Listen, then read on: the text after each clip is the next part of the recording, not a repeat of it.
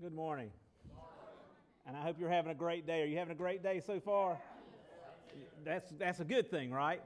The thing that I'm loving out there is the sun. It's a little overcast. I, I don't know where you are watching this online, but it's a little overcast here today, which means it's not a hundred and 15 temperature in, or, or, index, heat indexed or whatever. I don't know how you feel about that. Uh, I get in my car these days now, and it's like everything is just hot to the touch because that's just been that type of, type of season right now. It's good to have you here. My name is Dorsey Atkinson. I'm the pastor here at Life Spring Church, which has two campuses one here that you're on right now, the Wesley campus, and the others across town at our Langston Church campus. And uh, today we're in the midst of a message series where we're talking about various parables that Jesus gave to talk in, conver- he gave to people in conversation with them to talk to them about how to live their life together with one another, how to go out and to live in this world that is so difficult. Before we talk about that, I want to tell you a little story about something you may or may not know about me. I was, um, this is years ago, I went to college at one time, and, um, and I was the first person in my family for a couple of generations to go to college, to a major college, to like a, um, a four year college and all. And, um, and um, I had went, I'll be honest with you, I went to play baseball. I went to play at a, at a Division One baseball at a school at North Carolina State and did not do the team, did not make the team, and, and, and, and I lost all direction. I lost all direction, and I had some scholarships, some little scholarships from school, none athletic, but just little scholarships there. But I was on mostly financial aid. And when I wasn't, didn't have sports to motivate me, uh, I just sort of lost my way and I began to flunk. I just, well, the way, the reason I flunked is I quit going to class. I just didn't care. But I was still up there and I was still in college, away from home. And, you know, that was really a good thing for me to be away from home and to be out. And, uh, but I was in a big city experiencing new things, but I was dependent on the money that people had supplied me with, not just the scholarships or the financial aid, but my family were helping to fund me. And back in that day, that was right when these uh, teller machines were coming out. You, you guys know ATMs now pretty easily, and you can get money anywhere. Back in that day, that was a new thing that was going on. And so I would always go and check my, my, my little teller machine. I'd go punch my card in there, and I'd have like $4.25. I mean, I, it was at that time you could take out a little bit of money. And I was just hoping that mom and dad would put money in there and so I could get something to eat. And it was a struggle, but you know, there was things I wasted money on. I, I would go play video games and do other things, and maybe go to uh, an event or something and spend money on something other than food, which we didn't have the money but to do food. But anyway, after failing and, and um, getting on academic probation, I lost all my financial aid. And then it became a burden on my family, who we were all struggling with our finances at home as well. And, and through that, um, I ended up going back to school and married. Now, now, I tell you all that to tell you this part about as I finished up and graduated and got a job. Years later, I found out from my parents that there was times that when they were putting money into my checking account so that I could have food or whatever, that they really didn't have the money to do that. And my brother, who was a year younger than me, uh, had went to work in the factory, in the textile factory, and he was working a little bit above minimum wage. And they let me know that on one or two or maybe a couple occasions that my brother had given them money to put into my account so that I would have something to eat. Now, as an older brother, that's hard to accept that. Now, you, you accept money from your mom and daddy. You know what I'm saying? You waste, you, you, my wife always said, you wasted your mom and daddy's money. But there became this realization that, that my brother was funding me or was, was providing something for me. And, and at that point, it changed my attitude toward things. It changed my attitude toward just a lot of things in general. And, and, and, and I began to come to this point of this position of where I am now. I can never repay my brother for what sacrifice he made on my behalf. Do you understand? Where I am today, what I do in this world today, any education I have that he did not get the opportunity to have, it comes because of his sacrifice, and I can never, ever repay that. Now, my wife has similar stories on her side of the family because we were both not well off economically. We always thought, I always thought we were middle class, and Jody has told me time and time again, we were lower class Dorsey. We were just upper lower class or middle lower class. We were dirt poor. Okay, well, maybe not dirt poor, but gravel road poor. Okay, we weren't all the way to the dirt, but, um, and there's nothing wrong with that. Don't, don't get me wrong, but both she and I have stories in our past where people were generous to us or um, forgave us of things that we owed them, that there's no way we could ever repay them back. And, and, and, and, and, and, and, and at that point, in that stage, she became, we became married and we grew together as a couple, we began to share these stories and we began to just say there's just certain things. If they ask, it's theirs. If it's our last penny, because we can never give it back. We would, we've actually gone and taken personal loans to help other people out in our family that they don't know because they think we have money, but we don't. We just have a lot of debt. And, um, and we've done that to, because that's how that affected us. These things that people did on our behalf affected us. And it's caused us to be, or to work to be, a generous people. Now, there's more we can do, but the point is, this affected us so much. These things that people did on our behalf that we could never repay them for I guess you would say we're paying it forward, if you will, or we do it with someone else any opportunity that we get. Now, Jesus was in a town one time and he had a similar situation come up. And he wanted to teach on this. And the way that it comes about is he was in this town and he had been talking and speaking to people.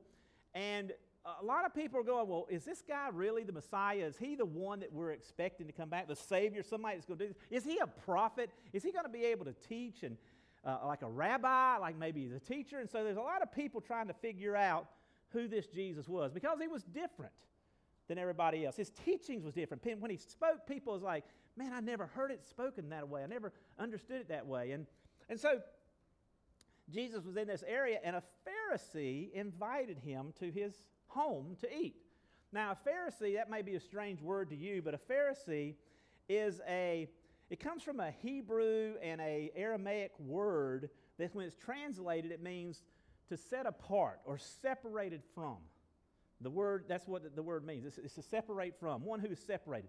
And, and, and this group or this Pharisee or this group of people that are called Pharisees, when there are more than one, they believed in the written law of that time, which would have been our Old Testament, they believed that was the way to live. That was the rule that no matter how hard it was, that's what guided your life. And in fact, they believed that there was oral traditions, not just that were written down, but there were oral things that had been passed on from one generation to the other generation orally, that it's been spoken word and spoken laws of how to do things and how to treat people based on the interpretation of the scriptures. And one of the things that they had in their interpretation or understanding of these scriptures is that if you hang out with a sinner or you hang out with somebody that's unclean, and you come in contact with somebody who's unclean, or you hang out with people that are unclean, you become unclean. You become dirty. So, the best thing to do if you're wanting to live a righteous life and you come around people who are unclean is to separate yourself from them, to distance yourself from them, so that those things that they do or have done won't come on to you. And so, this was the, the, the, the, the, the, the, the people were being led by a, a portion of the people are being led by this group called the Pharisees. so this Pharisee wanted to find out about Jesus. So he invited him to his home. And this is where we pick up in Luke chapter 7, verse 36. It says, When one of the Pharisees invited Jesus to have dinner with him, he went to the Pharisee's house and reclined at the table. Now, just very briefly, we're just going to talk about this. Get this picture in your mind. Maybe the table, it's not a table and chairs. You understand what I'm saying? Like in our culture, we have chairs that um, you sit at a table. In their day and time, they had a table that was lower and they reclined at the table, meaning what to you? When you hear that, what do you think about? Laying back. Laying back. Think about a picnic. Okay? Think about going on a picnic somewhere and throwing out the blanket and sitting on the ground but having a small table about that side, size to set things on. But that's what was in their home. So they went there, and Jesus is reclining. He sort of, you know, sit back, you know, maybe you can't stretch your legs underneath the table. Does everybody get the picture of this? So just imagine that type of environment. And it says that a woman in that town, doesn't even name her name, doesn't give her name, who lived a sinful life learned that Jesus was eating at the Pharisee's house. So she came there with an alabaster jar of perfume. So this woman, who's a sinner, finds out Jesus is at this Pharisee's house. This guy that's separated from the bad people, separated from those people that are like her, the unclean people. And so she comes with an alabaster jar perfume, this expensive perfume. So she's coming with a purpose. I don't think you just carry around this huge, expensive thing with you when you're going to something like it. You know what I'm saying? It's just, it was purposeful. She maybe had to go back to her house, get it, whatever. As she stood behind him, so it gives you a position of where she's at. Is she in front of Jesus or behind him? So he's at the table, maybe facing the table. He's reclining. He's got his legs stretched out or whatever. She comes up behind him. And she stood behind him and began to weep. And she began to wet her feet, wet his feet with her tears. Now I don't know if that was purposeful or if that was an accident, but tears, which usually tears come from what? Come from what? Water. I know that, but what causes tears to come out? Sadness or joy. It's an emotion. Would you agree with that? That emotions will bring you to tears many times, or pain. That's not emotion. You know, you get smash your finger with a hammer. I've cried before. So pain or emotions will bring yourself to tears. And so she comes to tears, and those tears are dripping on his feet. And then she sees this and she bends down and takes her hair. Philly, stand up just a minute, if you will, and show him your hair. And she takes her hair like this and kneels down, thank you, and kneels down, because I don't have that long hair, and begins to wash his feet or wipe his feet from the tears and wipe the dirt. So, what's she wiping off? She's wiping the tears off, but what are the tears and the hair wiping off? Dirt? Mud? What, what Nate? Emotions is what causes the tears, but what would she be wiping off of Jesus' feet? Dirt. They wore sandals. Whatever's on his feet. You know what they had back then? They had camels and donkeys and sheep. Where do you think he stepped in coming around? Could have had all kinds of dirtiness on him, filthiness. You understand what I'm saying? Mud caked on there, and these tears are falling down, and she's wiping this off. And then after she wipes it off, she takes and it says that she pours, that she wipes it with her hair, kisses them, and poured perfume on them. So now she's kissing his feet, and she's pouring this expensive perfume over his feet. Now, when this Pharisee who invited Jesus saw this. Now, it's interesting, he said, when the Pharisee who invited Jesus, it's like, I invited you, but I didn't invite her. And this writer's making sure you know this is an uninvited guest. When this Pharisee invited, who invited Jesus saw him, he said to himself, If this man were really a prophet, he would know who is touching him and what kind of woman that she is and that she is a, what's that word say up there? Say it again. She is a, that's what kind of woman she is. He would know this if he's a prophet, if he was who he claims to be. This had to be a confusing sight for this Pharisee. This Pharisee who went strictly by the letter of law, who, who distanced himself from people like that, who pointed at them and said, Don't become like them. Don't be like this. Separate yourself. Let's get away from these people who have this filth of the world on them, from their choices, or maybe it wasn't their choices, just action. Whatever it is, we got to stay away from them. And this woman shows up to his house. This sinner that's not only known to him, but known to everybody about what kind of woman she is. And I don't know what that is. I don't know if that's a prostitute. I don't know what it is. But it's something that's obvious to everyone, or especially to him, that everyone knows what kind of woman this is. And a doggone prophet, A man of God should definitely know that's not the type of people you should be associating with. This man, this Pharisee's got a name. His name is Simon. We'll learn just a few moments. And he notices the woman. And he knows what she's doing. And he doesn't even acknowledge that she's there. He doesn't tell her to stop. He doesn't tell, he just she doesn't exist to him. She's a nobody. He treats her as if she doesn't even exist. All because not she's a female, but she's a sinner. Not because she's ugly or good looking, it's because of what she's done or what's happened to her. It's because of the filth on her, the, the, the, the, the stench of sin on her, if you would. And now she's touching Jesus. She's taking her uncleanness and she's touching Jesus and affecting this holy man. And not only is she touching him, she's crying and wetting his feet and wiping his feet with her hair. How filthy is that? This hair that to a Jewish person, for a woman, would adorn her. It is in the scriptures, it says it's about an adornment about her head. And she's taking this gift of God, this adornment, and she's washing his feet with it. And then, to add injury to insult, she's pouring a jar of not just a little dab of perfume. You know, I, I put a little cologne on sometimes. My kids say, Daddy, that ain't the way you do it. I thought you just went,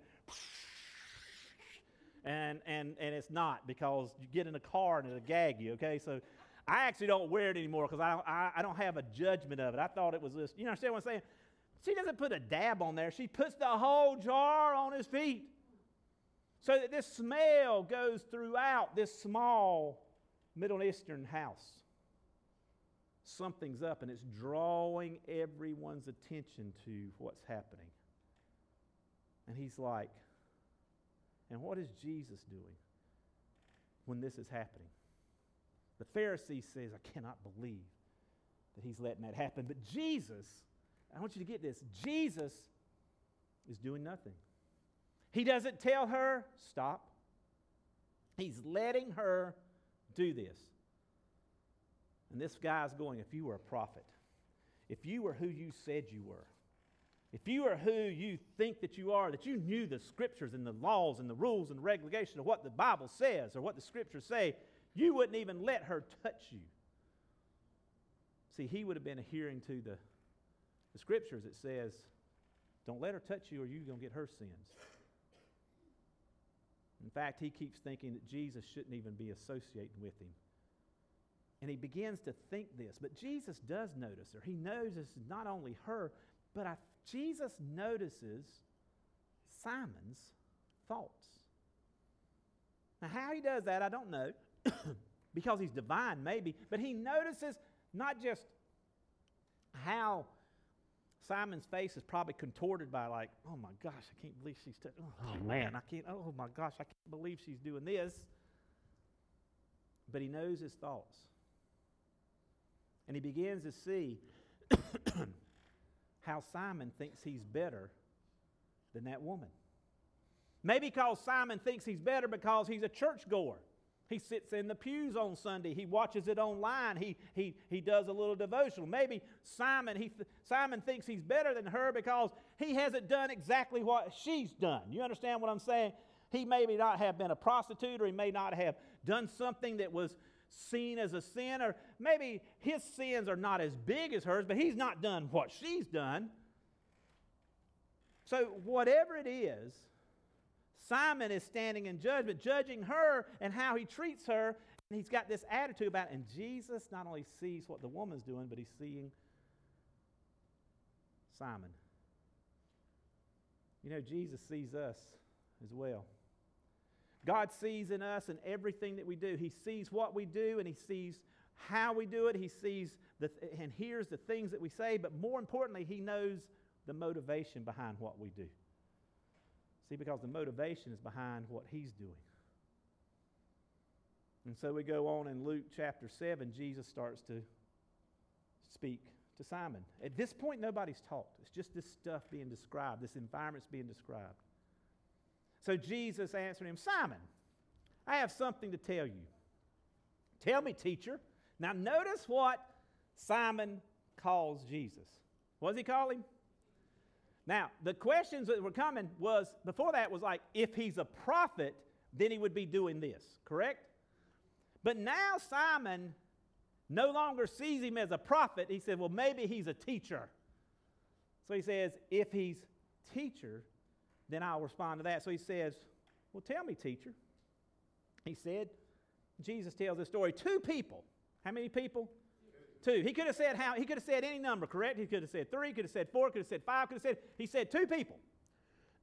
oh, a certain money lender, and they owed one owed him 500 denarii. Now I don't know how much 500 is, but I'm assuming it's a lot. And the other owed him 50 denarii. Now, I don't know what a denarii is, and we can go back and research that about how much money that is, but the point is, one owed the other one 10 times the amount that the other did 500 versus 50. And neither one of them, the 500 person or the 50 person, had the money to pay the guy back that he loaned money to. Now, I to stop right there. when you borrow money, there's there, it's not just about the money you borrow, is it? You have to pay the money back, correct? But there's something else when people lend you money that, unless it's a really close family member or somebody really loves you, what else do you have to pay them back? Interest. Now, if I borrow 10 times the amount than another person, I owe back 10, 10 times the amount, right? But how much interest do I owe back? probably 10 times the amount. With, you, with, you tracking with me? So it's not only does one owe one more, but would definitely owe him more interest. And so Jesus continued, he said, Neither one of them had the money to pay him back, so he forgave the debts of both. What? I, I, I, say that with me. What? Because that don't happen in these days, does it? They forgive him a 50 and 500. What? I don't believe. What? The interest too? I can understand. Yeah, you're sitting there in the loan business. You're sitting there. Whoa, way would we do this? We, I wouldn't have a job if I forgave everybody who come in there to get a loan from me.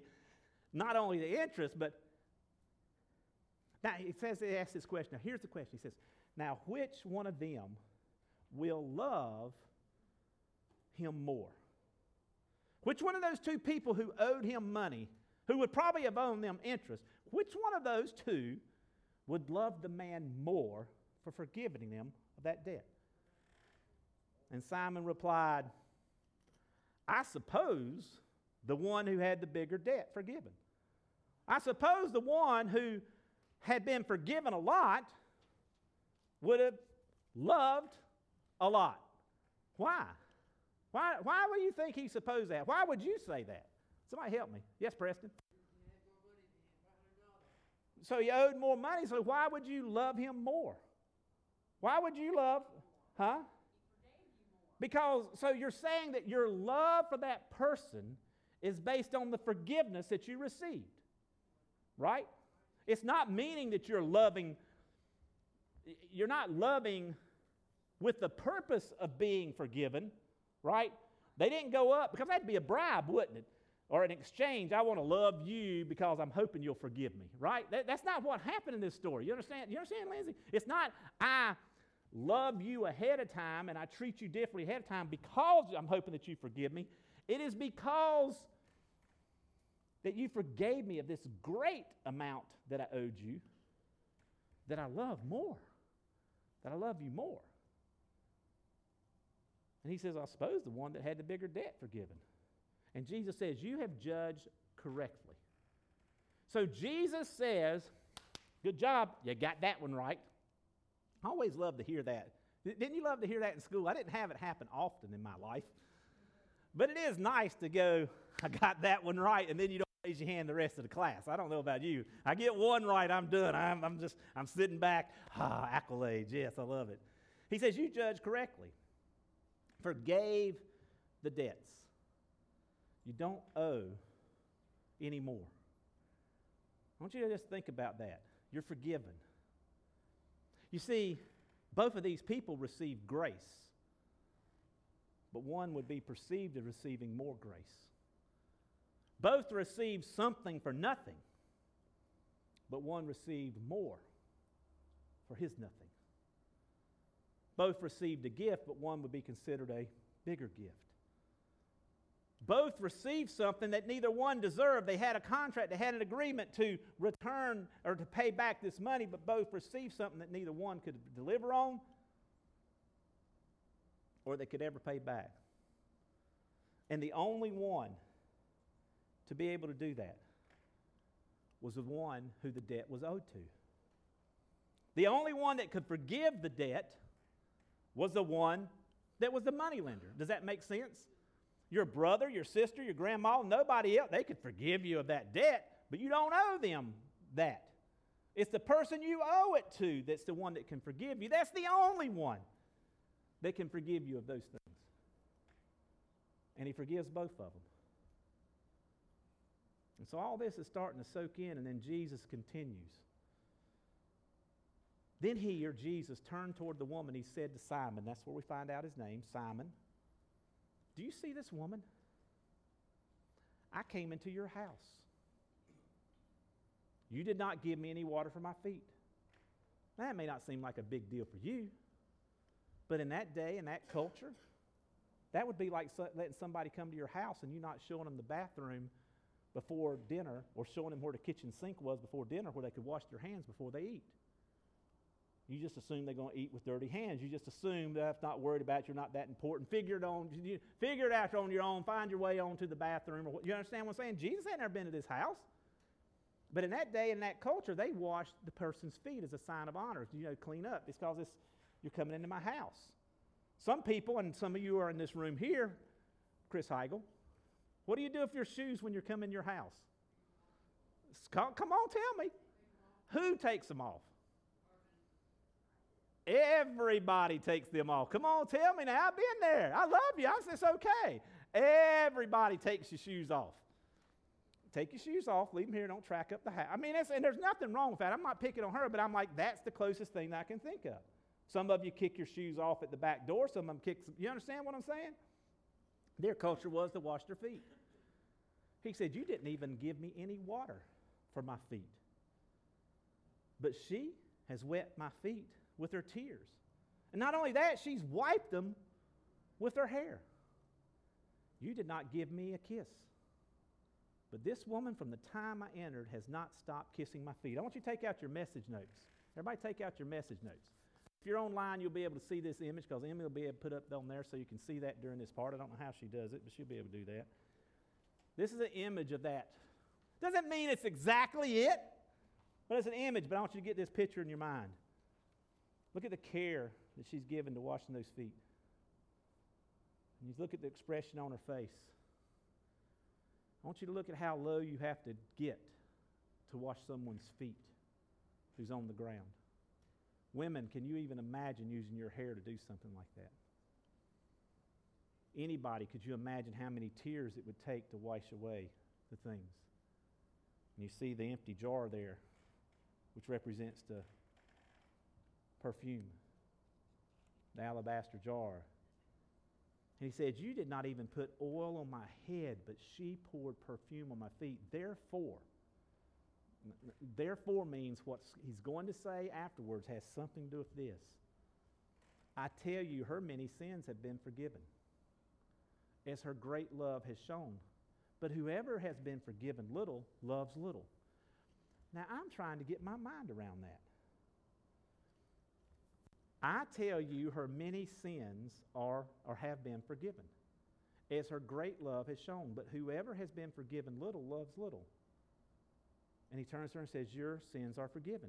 And, and, and so Simon's thought is, Who's touching me? Yada, yada, yada, and all this. I can't believe she's touching Jesus. I can't believe he's doing this. But here's what I, I want to come to. Her many sins, put up that verse. Therefore, I tell you, her many sins have been forgiven. Right? That's past tense, isn't it? Have been is past tense. As her great love has shown. That's past tense.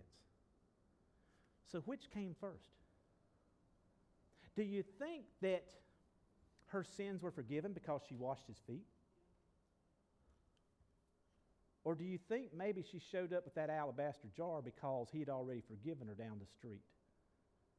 Because maybe he's, this is not the first time that he's met this woman. Maybe it is for the Pharisee who have seen her or whatever. Maybe he has seen her and Jesus had talked to her, and maybe she sees Jesus as who he is and he has forgiven her sins. Maybe she sees he's the one that can forgive me the things I can't even forgive myself. Maybe he's the one that will let me be a human being again when everybody else wants me to be this object, to be something that they can look at as detestable. And Jesus sees me as a human being, as a person again, and restores my hope. And he doesn't hold all these things of my past against me. He's told me that I can be whole again. And maybe that's why she brought the jar. Out of her love. Like my brother who, who forgave me, or who did something for me I could never repay. So it doesn't matter what it is he needs. It doesn't matter what I'll do, whatever I can to do, whatever. I can't repay that from my wife and, and myself. There's people we can't repay back what they've done for us. And so we take whatever we have, we take our hair and we take our tears and we take our jar and we come and out of love we come and we humble ourselves because we know that it wasn't 50 denarii that we were forgiven of. It was 500. It was stuff that nobody could have forgiven us. A person might give up $50 for someone like us, but no one would give up 500 for us. And because they did, and because Jesus did, her expression is not of trying to earn forgiveness. Her expression is of being forgiven. And then Jesus affirms that in her and says, Your sins are forgiven. See, Simon sees, if you look at Simon, Simon is proud and he's without emotions. And he's, he's, he's, he's, he's, he's, he believes he's better than you. He doesn't he sees Jesus and he doesn't even think of himself being lower than Jesus, just being equal and doesn't even wash his feet, doesn't even treat him with the customary things of that time, and doesn't anoint his head. But the girl, the woman, she sees him and she's humble. She's full of emotions that her tears shows, and she cleanses the dirt and the feet stuff off her feet. And, and as I was preaching this at the other campus, and it was coming to me this, I want you to this is the image I had in my mind as she's crying, the tears hitting his feet. And, and, and what the tears don't wash away, she takes and washes the dirt away. You, you with me? The filth is cleaned away, and it's where did it go? On her. On her, right? Her, her, the filth of this stuff of the world on Jesus is on her. And what does she replace the filth with? Perfume. Jesus calls us an anointing and a covering. You know, Jesus cleanses our sins, not with his tears, but with his blood. And that part of his blood that goes on to us and he washes it off with his life and with his teachings, and he washes it off to teach us and to cleanse us, and it goes on him. And then he anoints you in preparation for his Father, for heaven. And he says, You can be a person again. I'll take your crap. I'll take your stuff on me. I'll take the smell and the, the dirtiness of life that you can't get rid of, that you can't, and I'm going to take it on me. I'm going to forgive you. And I'll take that with me. And I'll bear your sins. And when you come before my Father, He's going to see you as I see you forgiven. Now, if that's the case, how should you be loving others in this world? How should you be expressing your love to God or to Jesus for what He's done for you? For the things that you know that no one else knows, that you've already asked God for forgiveness for, and He's forgiven you. Maybe you struggle with forgiving yourself still, but He's forgiven you. And what about the things that you haven't asked Him for forgiveness because you think they're really small in comparison to that over there? But the fact is, you're still being forgiven for them when you ask and being cleaned up from it. How would you love God or Jesus if that happened to you? And the question is, how would you love others? What would it look like if we quit looking at people and judging them on what they look like and the things that they've done, or judging them on their past and judging them on their failures, or judging them on their successes? And what if we just treated them like human beings and just loved them? And took whatever it was we had, even if it's emotional, take what we have and help to bend down and humble ourselves and help clean them up not being afraid to touch them, not being afraid to talk to them, not being afraid to have a conversation with them, but to clean them up so that they might experience forgiveness and love. So, your challenge this week is pretty simple. I want you to go this week and I want you to do three things this week.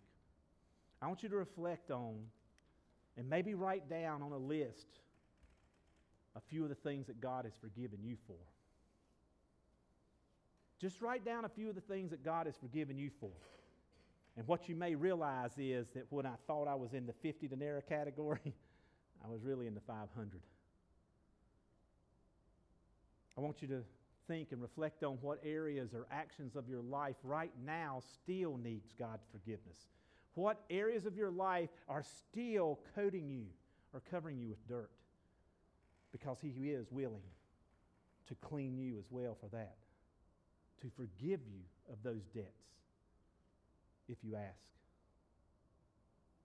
And then the third thing is when you've done those two things, would you go out and would you begin to love others as God has loved you? Would you give others another chance? Would you give others, would you forgive them? Would you extend to them some of the courtesies or just a amount of what you've been given? Not to earn God's love, not to earn God's forgiveness, but as a result of what God has forgiven you about. Because he or she who has been forgiven much loves much. And if you are in this room and you can't love others, and you struggle with loving people different than you, then maybe your struggle comes because you haven't totally been forgiven, because you only see yourself being forgiven of a few things. As for me, I owe him a debt that I can never repay. I owe him eternal life. I can never repay him back for that. And for that, I'm going to love you and love others as He's loved me. May you have the courage and the strength to do that the same. Let us pray.